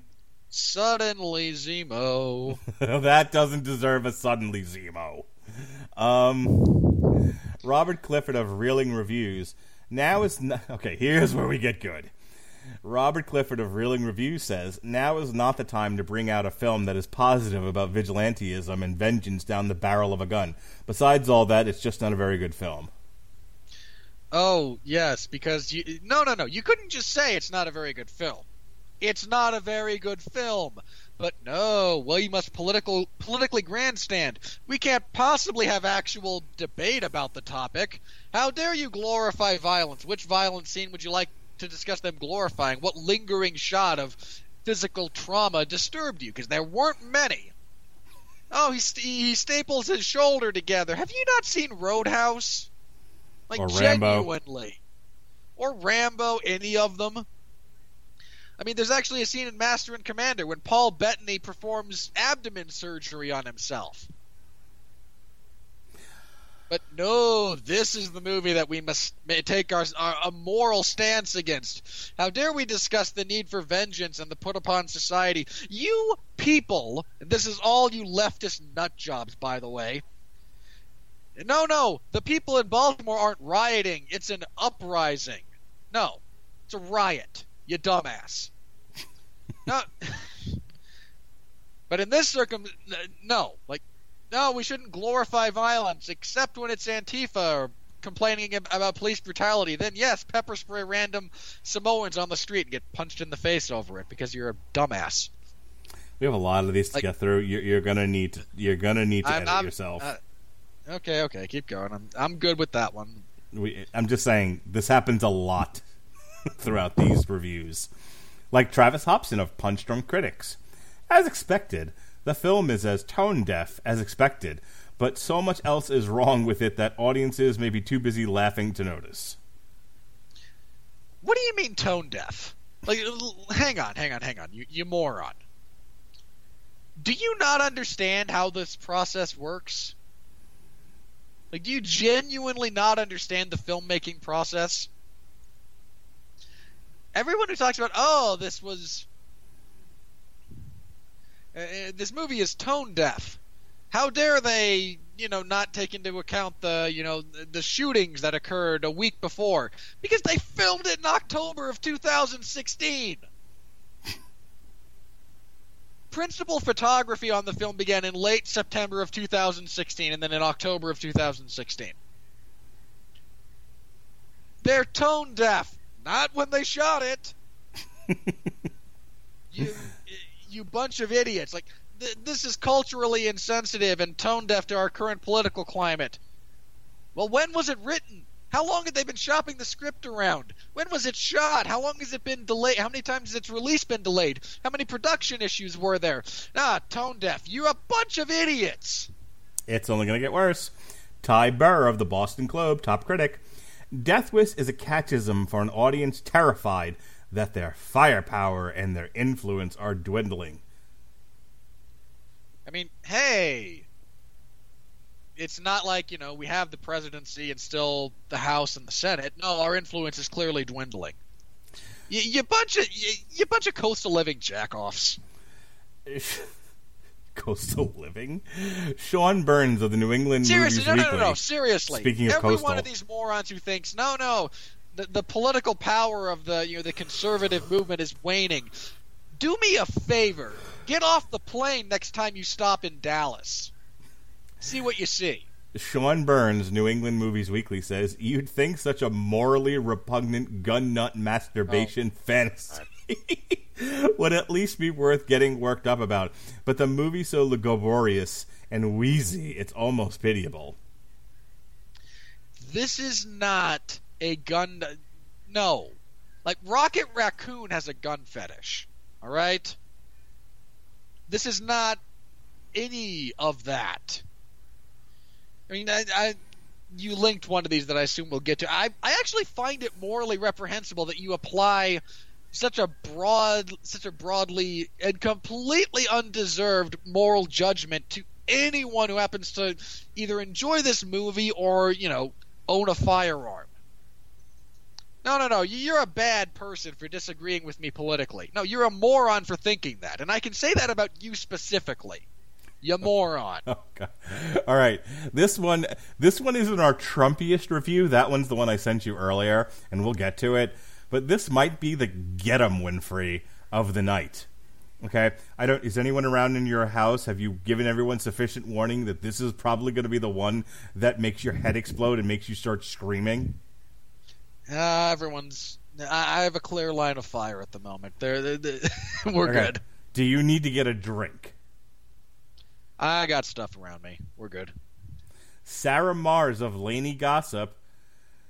There is no good time for a movie like Death Wish. Oh, for the love of you sanctimonious douchebag! There's no. Here's what kills me. Hang on. Here's what kills me about this. If your point was there's not really a good time for a movie that is as slipshod as this, that's not as well put together. You know, if you were not, actually, you know damn well that's not her point. I know that. Hang on. If you were actually commenting on the quality of the film, you might have a degree of competence in your job, but you're not. This is an excuse for moral sermonizing and virtue signaling on your part. There's never a good time to address revenge and the put upon. There's never a good time to address crime rates and the fact that, you know, the police force in this country is largely investigative rather than preventative. It's never a good time to discuss these things unless it wants to be done on your schedule, into your terms, and it's, you know, written and directed by who's a liberal jack-off director? Any number of them. Tim Roth. What? Tim Roth. Sure. Then it's a cultural masterpiece, but if it happens to be even vaguely apolitical or opposed to your belief structure, it must be struck down, you fascist jack-off. Like, what's the matter with you? It's never a good time. Who the hell are you to actually pass that kind of cultural judgment for 300 million Americans or 7 billion people on the planet? Who anointed you? You've got a keyboard and a mediocre job and a political science degree that you can't actually use for anything, so you review films. How dare you? Like, genuinely, how dare you cast that kind of pall across such wide swatches of humanity? I hate people indiscriminately. Your response is, no, it's never a good time to have a movie that deals with things that disagree with me politically. You miserable, fragile little jackass. I once dated a girl like this. You know, it was never a good time to disagree with her. That's why we don't. Was it your first wife? No, that was a whole different kind of crazy. This was actually in the shadow of my first wife. After I left her, Rashid Irani, Hindustan Times. Rather than acting as social commentary, the remake merely exploits the overarching themes of crime and punishment to unleash more violence and death. No, that's the first movie. That's the original. Yeah, that really is much more the original than it is this one. This one tried. No. Robert... If someone, like our good friend Benjamin Colonna, somebody just needs to draw a picture of, like, you in a cage and me feeding you steaks, because that's what this is. This is a big, raw, boned steak ready to feed you. Robert Denniston of Denniston Unleashed. I'm not sure we ever needed a Death Wish reboot, but we sure as hell don't need one now. Okay. Again, if you were actually suggesting that we don't need to remake a movie that was a phenom for its cultural time and is looked back on fondly via nostalgia, because what does it actually add? Is it actually going to be any good? Then that's something. You know, that's actually a point. That's not what you're saying. And we all know that's not what you're saying. What you're saying is, I don't like this. It makes me uncomfortable. Take it away. This is... this is a poor way to go through life. All right.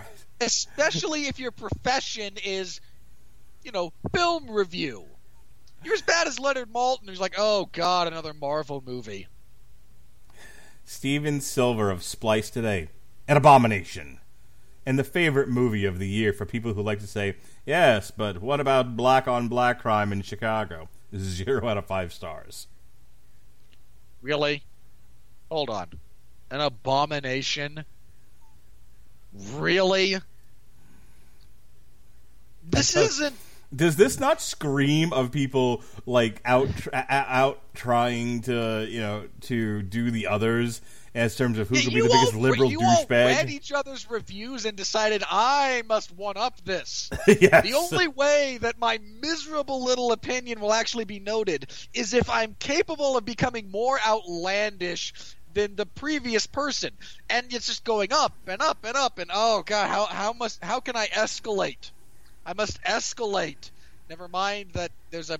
You could actually argue there's a theme in the film and the subject material about escalation and how futile it is. But no, we must escalate.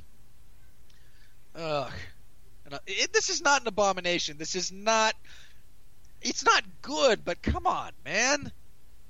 Like this isn't The Room. This isn't Manos Hands of Fate. This isn't. Showgirls. Sure. Like, there's all these movies, or actually, the first Hostel. You could probably make a stronger argument. This isn't the original. Oh, what was it? Cannibal Holocaust. Yeah, this isn't the original Cannibal Holocaust. It's not even Eli Roth's remake of the Cannibal Holocaust, which he actually called like Green Inferno. I seem to recall it's none of those. Like, no, this is not a, by any stretch of the imagination, an abomination. It's just not a good movie. Those aren't the same things. The fact that you're now going to that extreme just completely invalidates your opinion. Like, you've shown you're willing to do nothing but exaggerate and go into hyperbole for the sake of please pay attention to me. Is one of my favorite reviewers because this one's another one who's with her nose firmly in the air and head firmly up around her own ass. Katie Walsh, Tribune News Service, top critic. The film cranks up the audience with little jokes and references and gets the audience cheering for the Grim Reaper before they even realize what they're cheering for. And therein lies the problem. No. Like, how do you miss the point? Like, okay, A, he kills people before they name him. Like, that's a thing. Second, the point is that this was a normal man pushed beyond what he considered rational and to act in an irrational manner. If you want to argue about how badly the movie did that, that's fine. That's not your point. Your point is... all I want to do is feel morally superior to someone who shoots another human being regardless of circumstance. How dare our police officers carry firearms and not batons? Okay. Here's our Rolling Stone review, and it's very Rolling Stone of it. David Fear, top critic.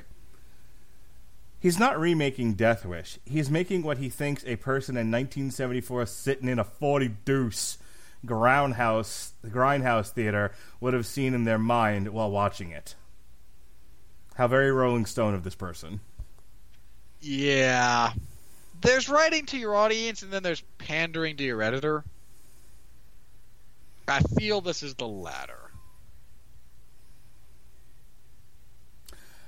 Jeffrey M. Anderson of Common Sense Media. Director Eli Roth's remake of the 1974 Charles Bronson movie is not only awful, but it's also incredibly thoughtless with a brutish, simple-minded argument. Okay. Okay, hold on. The argument is neither brutish nor simple-minded. Let me be very, very clear about that. If you're arguing that it makes it in a brutish and simple-minded point, fine. Again, I don't actually care much for this movie, but to demonize the whole notion of the right to protect yourself as being brutish and simple-minded is, it undermines the fabric of Western civilization. Like, no, you do not have the right to defend yourself. You do not have the right to protect those you love, or to, no, you don't have that right. Shut up, cower in a corner. Unless we disagree with you, in which case, violence. Because that's the way political discourse goes in this country right now, it seems. Just Christopher Llewellyn Reed of Film Festival today. Death Wish deserves the quick demise. Well, sir, you're going to get your wish, because next week, A Wrinkle in Time. Yeah, it's not going to make its money. And it's only, I mean, it's 90, it's what, 100 minutes long? It's not a long movie. And bear in mind, if you're going to throw around words like deserves, it deserves a quick demise. No. Like, Transformers deserved a quick demise. Instead, it drug on for 5 movies across 10 years and just made my life miserable.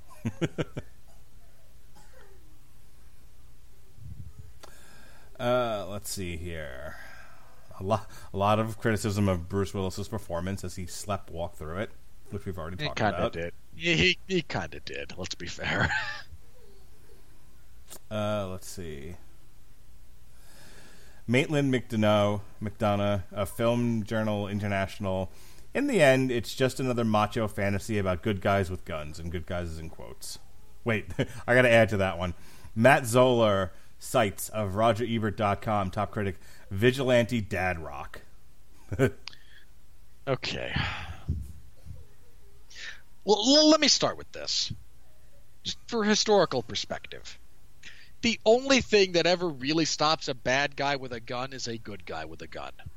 This is documented. This is documentable. This is provable throughout, again, let me throw out Western civilization, but like the course of human history. It's a bad, evil human being with a weapon is stoppable pretty much only by a good human being with a weapon, or multiple of them, ideally. That's just the way that is. Now, the notion that this is just a macho fantasy, no. Like, Commando's a macho fantasy. Really. And a pretty good one. This really isn't. Like, no one should really kind of fantasize about the totality of this film. Hey. Again, finding a rocket launcher and rescuing your daughter while being Arnold Schwarzenegger in the, early 90s, yes. Sorry about that.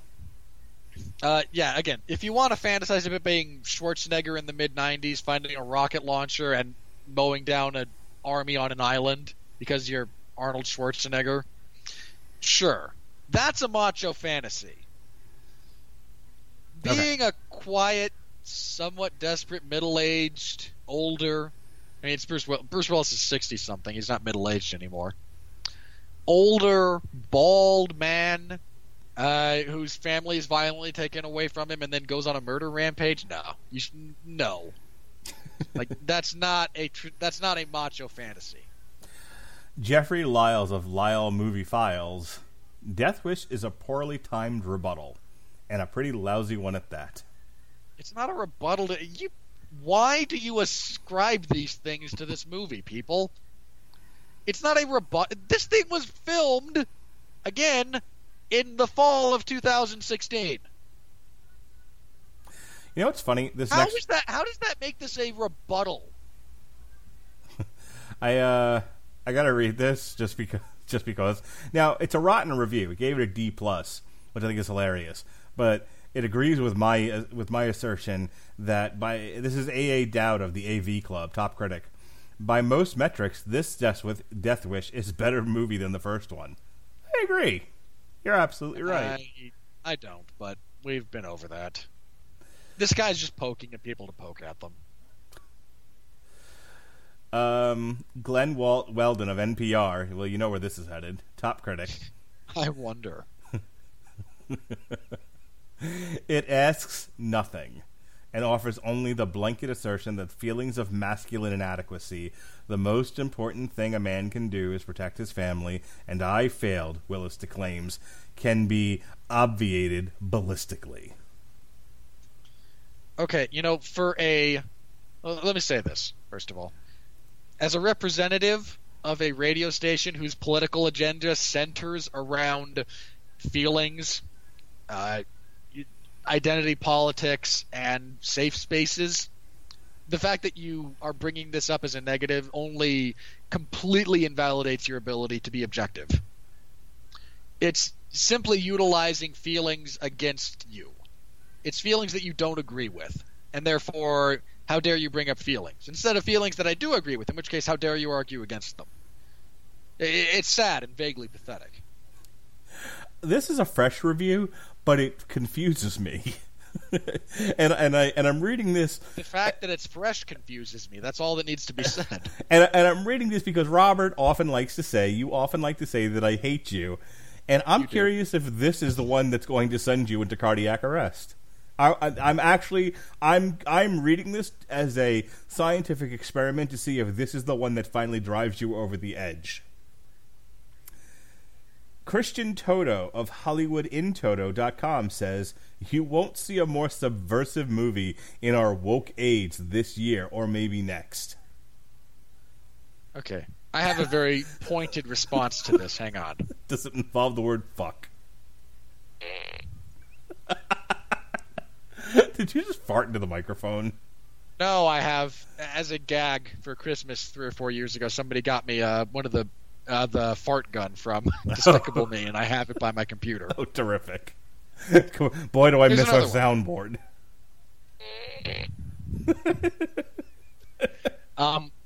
Look, you used... let me start with this. You used woke. This automatically disqualifies you from intelligent discussion or civilized society. So this next one is our good friend Roger Moore. Hang on. Second, okay. Do you not understand what subversive means? Have you not actually looked up the definition of the word? Subversive is... Okay, here's a better example of subversion. There are only 2 decent movies from Roland Emmerich. One of them is the first Independence Day. The other is a movie called The Patriot starring Mel Gibson. Very young Heath Ledger as well. The reason that particular movie, especially the title, is subversive is that Mel Gibson, throughout basically that entire movie about the Revolutionary War in South Carolina, he is not on the side of independence. He's not against it, but he is not actively supporting the revolution. He is not, by definition, a patriot. Till like the very end. But it is, again, therefore a subversive title because it subverts your expectations. How the hell is a movie called Death Wish showing a man wishing to both die and kill people, subversive? Nothing about this movie is subversive. You may not like it. That's fine. You may disagree with it. Also fine. The language matters, you blithering jackass.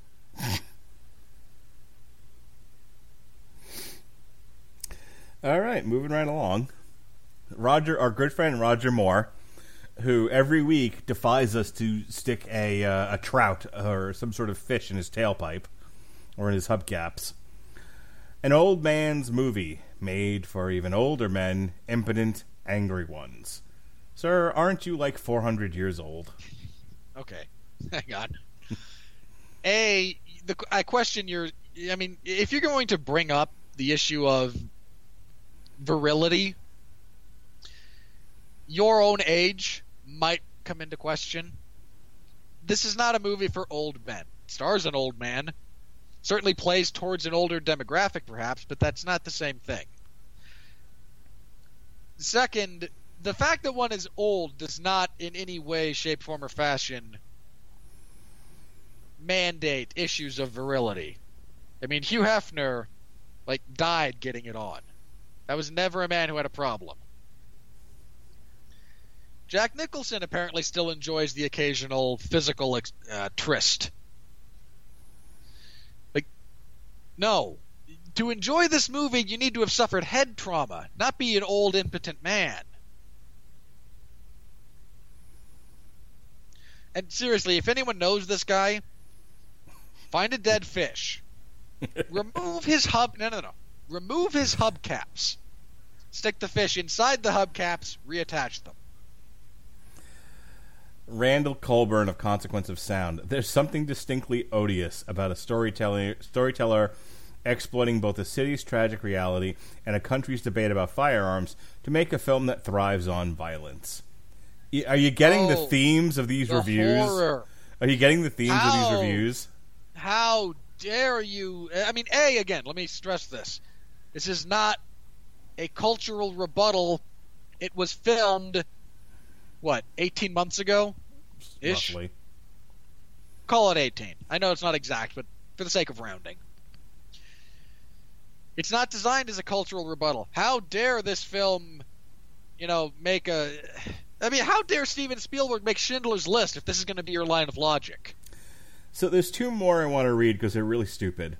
And then there's our Trumpy... there's our Trumpy review. And then we're done.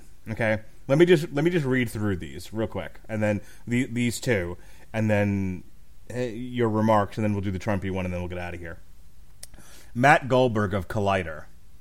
Unlike the original Death Wish, where violence ruins everything it touches, in the remake, it's a cure-all. Happiness is only a semi-automatic away. And then you have... How do you people not... Look, again, not defending this movie necessarily, but if you don't get that he only found happiness when his daughter came back into his life, I don't know what to tell you. Like, the act of vengeance that he is taking, the violence, does not actually help him. Not to mention the fact that after watching Death Wish, I'm not entirely sure where he gets the, violence ruins everything it touches. Charles Bronson gets away with murder. Just gets away with it. And he goes on to continue doing his architecture thing in a new city. He's in no way punished. He's mildly asked to relocate. That's it.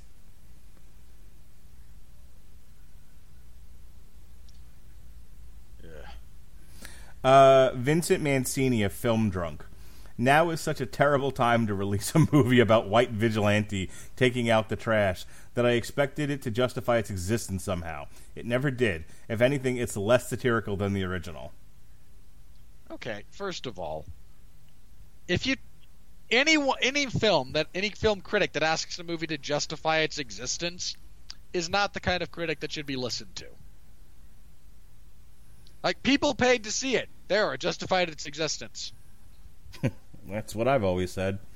And our Trump and it's a perfectly valid perspective. Like, justify your existence in what method? Like, what method? How would you like me to do this? How about the dozens, if not hundreds, of costume designers and camera crew and technicians that got paid to make it? Continuing to gainfully employ people is not justification for you, you moron. In our Trumpiest review of the night, because there's always got to be one, Don K. of Den of Geek. How's your heart? How's your general health, Robert Winfrey? Are you okay? Can you bear this? Can you bear the burden? I'm good. I get to punch people tomorrow. All right, here we go. I actually punched people today, but that was kind of impromptu. Death Wish is an NRA member's wet dream, a perfect film for the America that only exists in the poisoned imagination of the pathetic would-be bully in the White House. I would have had more respect for Don K had his entire review just been, I hate Trump. It would have been more coherent. Yeah, look. Well, let me start with this.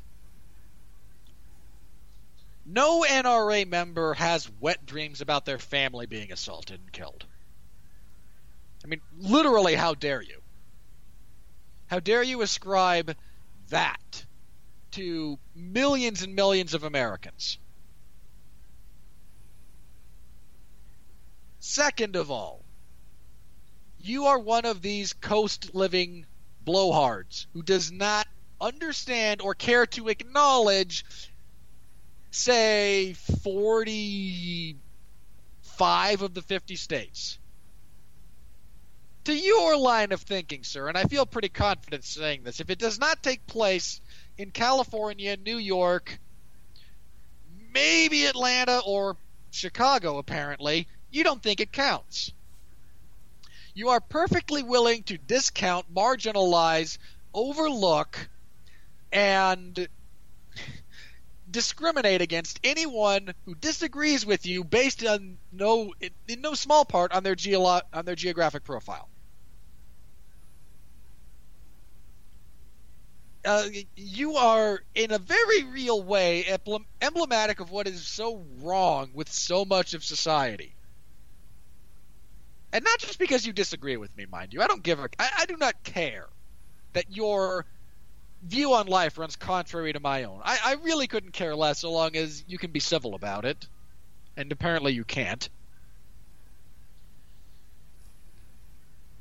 But the fact that you are willing to so broadly paint huge categories of people as being morally bankrupt and evil simply because they disagree with you. Really, who's the racist here? Is it the guy saying all white people who are members of the NRA are racists? Because that seemed like a racial call on your end, as opposed to anyone else. Certainly me. Saying, no, you're a moron. Because, no... You're a moron, and quite frankly, you're bordering on racism. I mean, technically, it is racist. You bloviating jackass. All right. I think we've had all we can stand, so we can't stand no more. So, more importantly, hang on. Oh, more importantly. God. Very briefly. Have you not paid attention to Donald Trump's actual political agenda? I mean, the man he very recently suggested removing due process from the confiscation of firearms. One of his actual proposals was, let's take guns away from people and then have due process to get them back. But no, clearly this is his, like, wet dream. Like...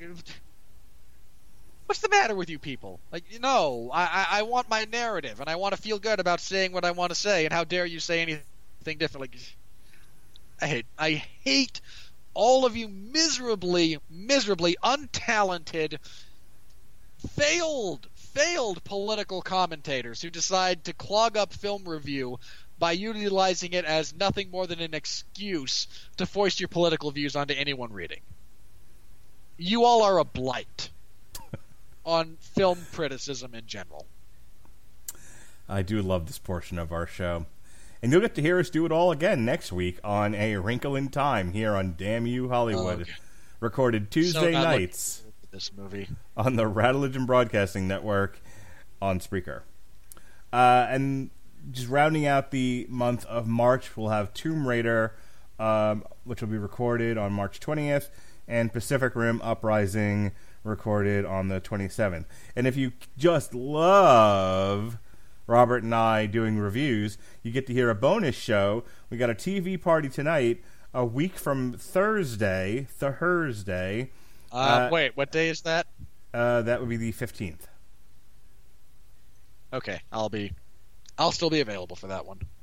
Thursday, March 15th, we will be reviewing Jessica Jones Season 2 for a TV potty tonight.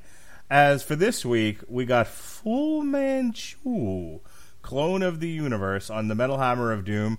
We decided not to do the new Andrew W.K., as the new Andrew W.K. sounds like a PSA for suicide prevention, and I wasn't into it. So we moved some stuff around on the calendar. Not into suicide prevention? Not into PSAs about it, posing as metal albums. I mean, considering that it's a significant part of your job description, I can understand you not wanting to do it in your private time. You have no idea. So we're going to skip the new Andrew W.K. Look, it wasn't great. I don't feel like talking about it. So instead, we're going to put on some... Wait, I can use that excuse? I can. You can't. Damn it. So instead, we're going to play some of that stoner metal you know and love, Fu Manchu, Clone of the Universe. And On Trial is back. I'll be prosecuting Death Wish, as you heard some of my arguments tonight, and Sean will be defending it. And somewhere out there, Pat will be burning me in effigy. Pat Mullen loves the Death Wish. Already did. I can't believe you didn't see the live stream. What? You already burned you in effigy. Didn't you see the live stream? Oh, okay. Got it. I'm with you now. Next week, it's all Jessica Jones all the time. Not really. It's only 2 shows out of 4. Source material, we'll be doing Jessica Jones Volume 1, Uncaged. The aforementioned Damn You Hollywood, A Wrinkle in Time. Ministry has a new album out, speaking of Trumpy. The only person standing on the hill of that movie is terrible. I'm calling that right now. Terrific. Ministry's got a new album out, speaking of Trumpy. So we'll be reviewing America Can't. On the Metal Hammer of Doom, and then as I said before, Jessica Jones Season 2 on TV Party Tonight. The week after that, we've got Tomb Raider Volume 1, Season of the Witch on source material. We'll be reviewing the new Tomb Raider reboot. That will be Mark and Ronnie, not me. I will be in Disneyland hopefully that Tuesday. That's right, yes. Ronnie Adams and possibly Jesse Starcher will be joining me for a double shot as we review the new Tomb Raider. Metal Hammer of Doom will be reviewing the new Judas Priest, Firepower. And then another On Trial for the month of March, Tomb Raider 2, Cradle of Life. And we round out March with celebrating the debut of Krypton on the Sci-Fi Network, which airs March 21st. We'll be doing our little ode to that show with Superman, The Many Worlds of Krypton on source material. We'll be reviewing... You know, the most interesting thing about the Tomb Raider movies is that Daniel Craig and Gerard Butler are in the first and second, respectively. Okay. Damn You, Hollywood, Pacific Rim, Uprising on March 27th. Looking forward to that, because I do love my monster movies, especially robots punching monsters. And finally, speaking of stoner rock that you know and love, we'll be reviewing the new Sword album, Used Future, on the Metal Hammer of Doom, March 28th, and that will take us out of the month of March in 2018. The winter of Robert Winfrey's discontent. Considering winter only really showed up here over the last month and a half, that's not inaccurate. We had 2 snowstorms, less than that probably at our elevation. Over Christmas, during that stretch of time. The last 2.5 weeks, snow, 7 inches. Do your plugs there, Snowman. This Sunday there will be a 411 Ground and Pound radio show. We will be previewing UFC Fight Night 127. It's a Fight Pass exclusive card. The UFC returns to London with a headliner between a Brazilian and a Russian. Seriously, it's Verdum and Volkov. Sounds great. And Mark, you don't like heavyweights. You don't like good heavyweights, let me rephrase that. You only like bad heavyweights. I'll be in Daytona Beach or Cocoa Beach. It won't matter. I won't be watching it. Then the Sunday after that, we will be reviewing that particular event. I will be on... Make sure I actually have my dates correct for that. Yeah, we'll preview that. The 18th, we'll review that.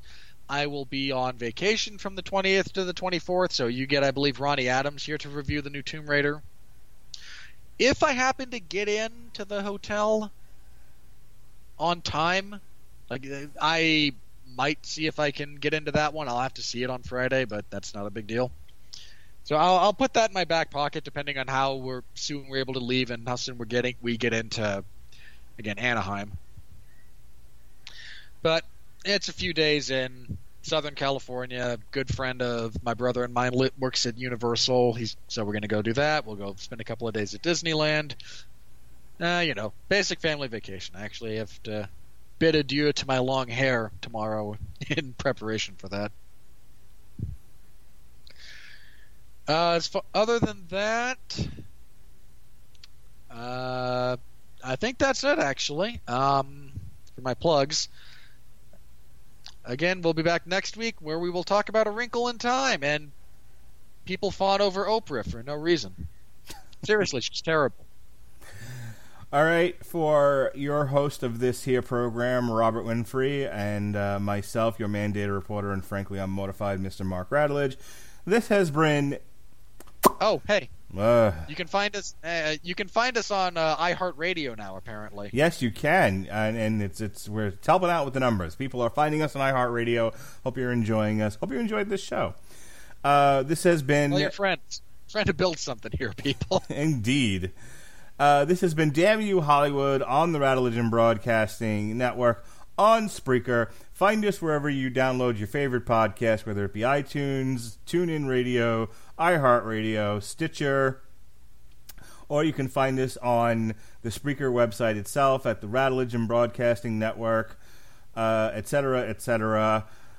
Ladies and gentlemen, be well, be safe, and behave.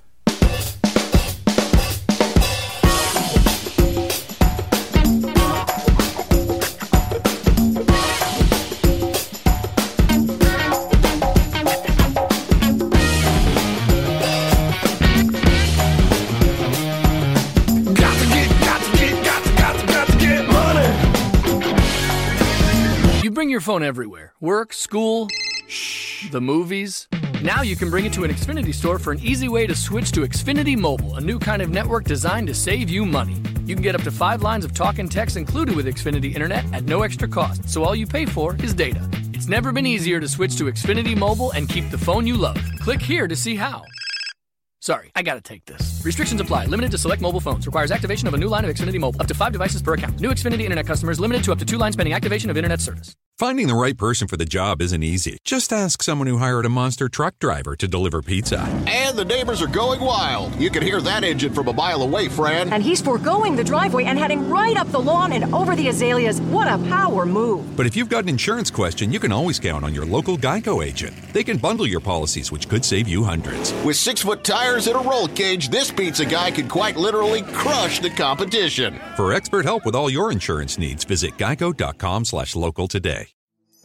Switching and saving with GEICO is easy, so you're free to ponder life's big questions. Like if a person can get discombobulated, does that mean the rest of the time they are just like combobulated? Are we humans always in a state of combobulation? Until, of course, something dramatic happens and we are discombobulated for a while. Then we go back to being combobulated. Yeah, that's probably how that works. Switch and save with GEICO. It's easier than you think.